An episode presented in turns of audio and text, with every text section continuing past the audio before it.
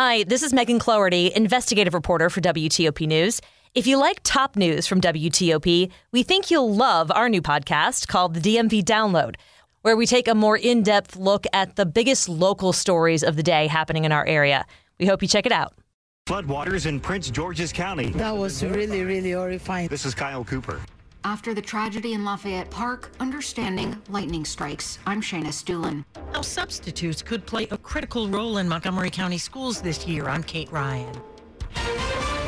This is CBS News on the Hour, sponsored by Liberty Mutual Insurance. I'm Christopher Cruz in Washington. FBI agents have executed a search warrant at the Florida home of former President Trump.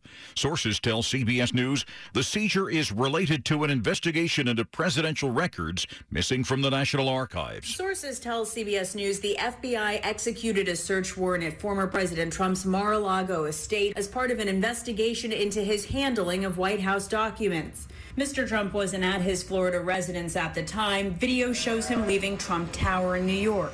Officials say it was a run-of-the-mill search. In a statement, Trump said his home was under siege and that federal agents broke into his safe. CBS's Natalie Brand, also in a statement, Trump said he had been cooperating with government agencies and called it the unannounced raid. It was not necessary or appropriate. President Biden and his wife Jill Biden were in eastern Kentucky Monday to see firsthand the damage caused by catastrophic flooding. It's going to take a while to get through this, but I promise you we're not leaving. Federal government, all its resources, we're not leaving. As long as it takes, we're going to be here. At least 37 people died in the flooding.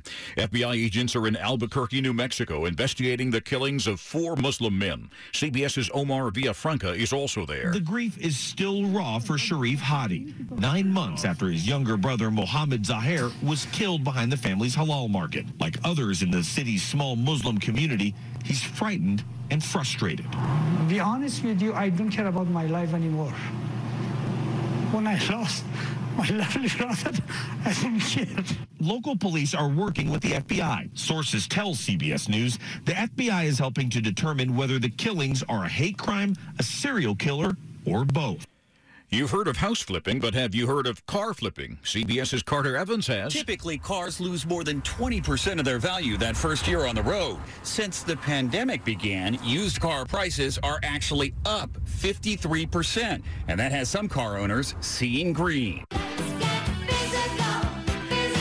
Olivia Newton-John has died. She won 4 Grammys and had 5 number-1 hits. She had lived with breast cancer for 30 years. She was 73. More fallout from Russia's invasion of Ukraine and the Western sanctions that followed. Russia has temporarily ended U.S. inspections of its nuclear arsenal. It said the sanctions have kept Russian inspectors from visiting U.S. nuclear weapons sites, difficulties it claims American inspectors haven't faced. This is CBS News. Don't underestimate your needs when purchasing life insurance. There are important factors to keep in mind, like future expenses and lifetime economic value. WIPA not only offers group term life insurance for civilian federal employees, but walks you through the important questions you need to ask yourself while reviewing your policy options. Life insurance is a conversation worth having. Why not have it with WIPA? Visit WAEPA.org today. WTOP at 12:03. Tuesday morning, the 9th of August, 2022. I'd see a lingering spotty shower overnight, early morning, otherwise partly cloudy, muggy. Lows holding in the 70s. We're at 80 right now. Good morning to you. I'm Dean Laneby. Thank you for taking us along for your Tuesday morning ride. Topping the local stories we're looking at for you as we ride into this early morning together. People had to be rescued from their cars in dangerous flooding in Prince George's County. WTOP's Kyle Cooper was there. Olafumini Johnson works here in an office building in the 6,000 block of Kenilworth Avenue. She was told the parking lot was flooding, so she came out to save her pickup truck, but the water was too high. The car wouldn't move. I was stuck in the car. These folks right here had to get me out of the car. You can see my clothes. It's wet. Yes. The water got to my chest. A man pulled her from her truck, and together he and Johnson rescued another woman, pulling her through the window of her car. I had to pull down the window because I couldn't open the door. No one was injured. As much as 4 inches of rain hit the area, creating the flash flooding. In Prince George's County, Kyle Cooper, WTOP News. WTOP at 12:04 on your Tuesday morning. We're in the midst of summer storm season with thunderstorms expected over the next few days. These storms bring with them lightning.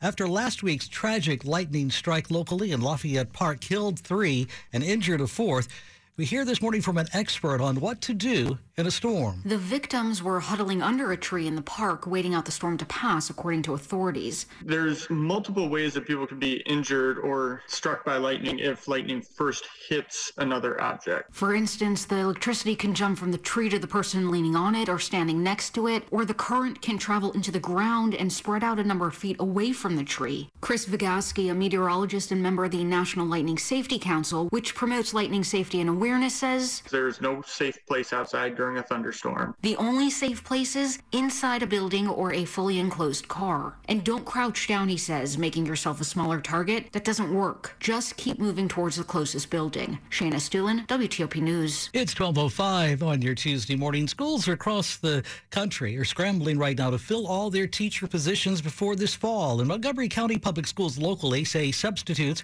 will likely be a big part of their strategy to make sure each classroom has a qualified teacher. This year, as more than 150 slots remain open, we continue to rely on our excellent cadre of over 3,500 substitute teachers that exist within the system. And Travis Wiebe, Director of Certification and Staffing with Montgomery County Schools, says there are plans to expand the permanent substitute program that was started last year in 19 schools. A permanent substitute is someone that comes to the school every single day to fill a need. Those substitutes got higher pay and, Wiebe says, helped provide continuity and a familiar presence. Montgomery County Schools open August 29th. Kate Ryan, WTOP News. WTOP at 12:06. 2 kids are in the hospital this morning after being shot this week in Northeast D.C. Police say it all happened on 18th Street near Maryland Avenue. A 13-year-old boy and a 3-year-old girl both were transported to the hospital with non-life-threatening injuries. That's the good word this morning. The 3-year-old is believed to be suffering from a graze wound. No suspect has been identified, and Park Police ask that anyone with information contact them as soon as possible. A Hyattsville man facing several years in prison this morning after he was convicted of sexually abusing his stepdaughter when she was a young girl. The victim is 18 now, but was just 8 years old when the abuse started. It's never too late to get justice. Prince George's County State's Attorney Aisha Braveboy says it took a jury just over a half hour to convict 62-year-old Quentin Perry Sr. of Hyattsville last week. She says in most cases, when a child is sexually abused, unfortunately, our children are being abused by people who they know. Perry faces up to 25 years in prison just for the charge of sexually abusing a minor when he's sentenced in January. John Doman, WTOP News. You listen to WTOP for the latest news, traffic, and weather in your car, but what about when you're not behind the wheel? Download the WTOP News app to listen wherever you are, eating breakfast, out for a run, or at work. Plus, sign up for news alerts, create a personalized news feed, and register for rewards 24/7, 3. This episode is brought to you by Zelle. Whenever you're sending money through an app or online, it's important to do it safely. Here are a few helpful tips. First, always make sure you know and trust the person you are sending money to. Second, confirm you have entered their contact details correctly. And finally, if you don't trust the person or your recipient is rushing you to send money right away, think twice before sending money through an app or online.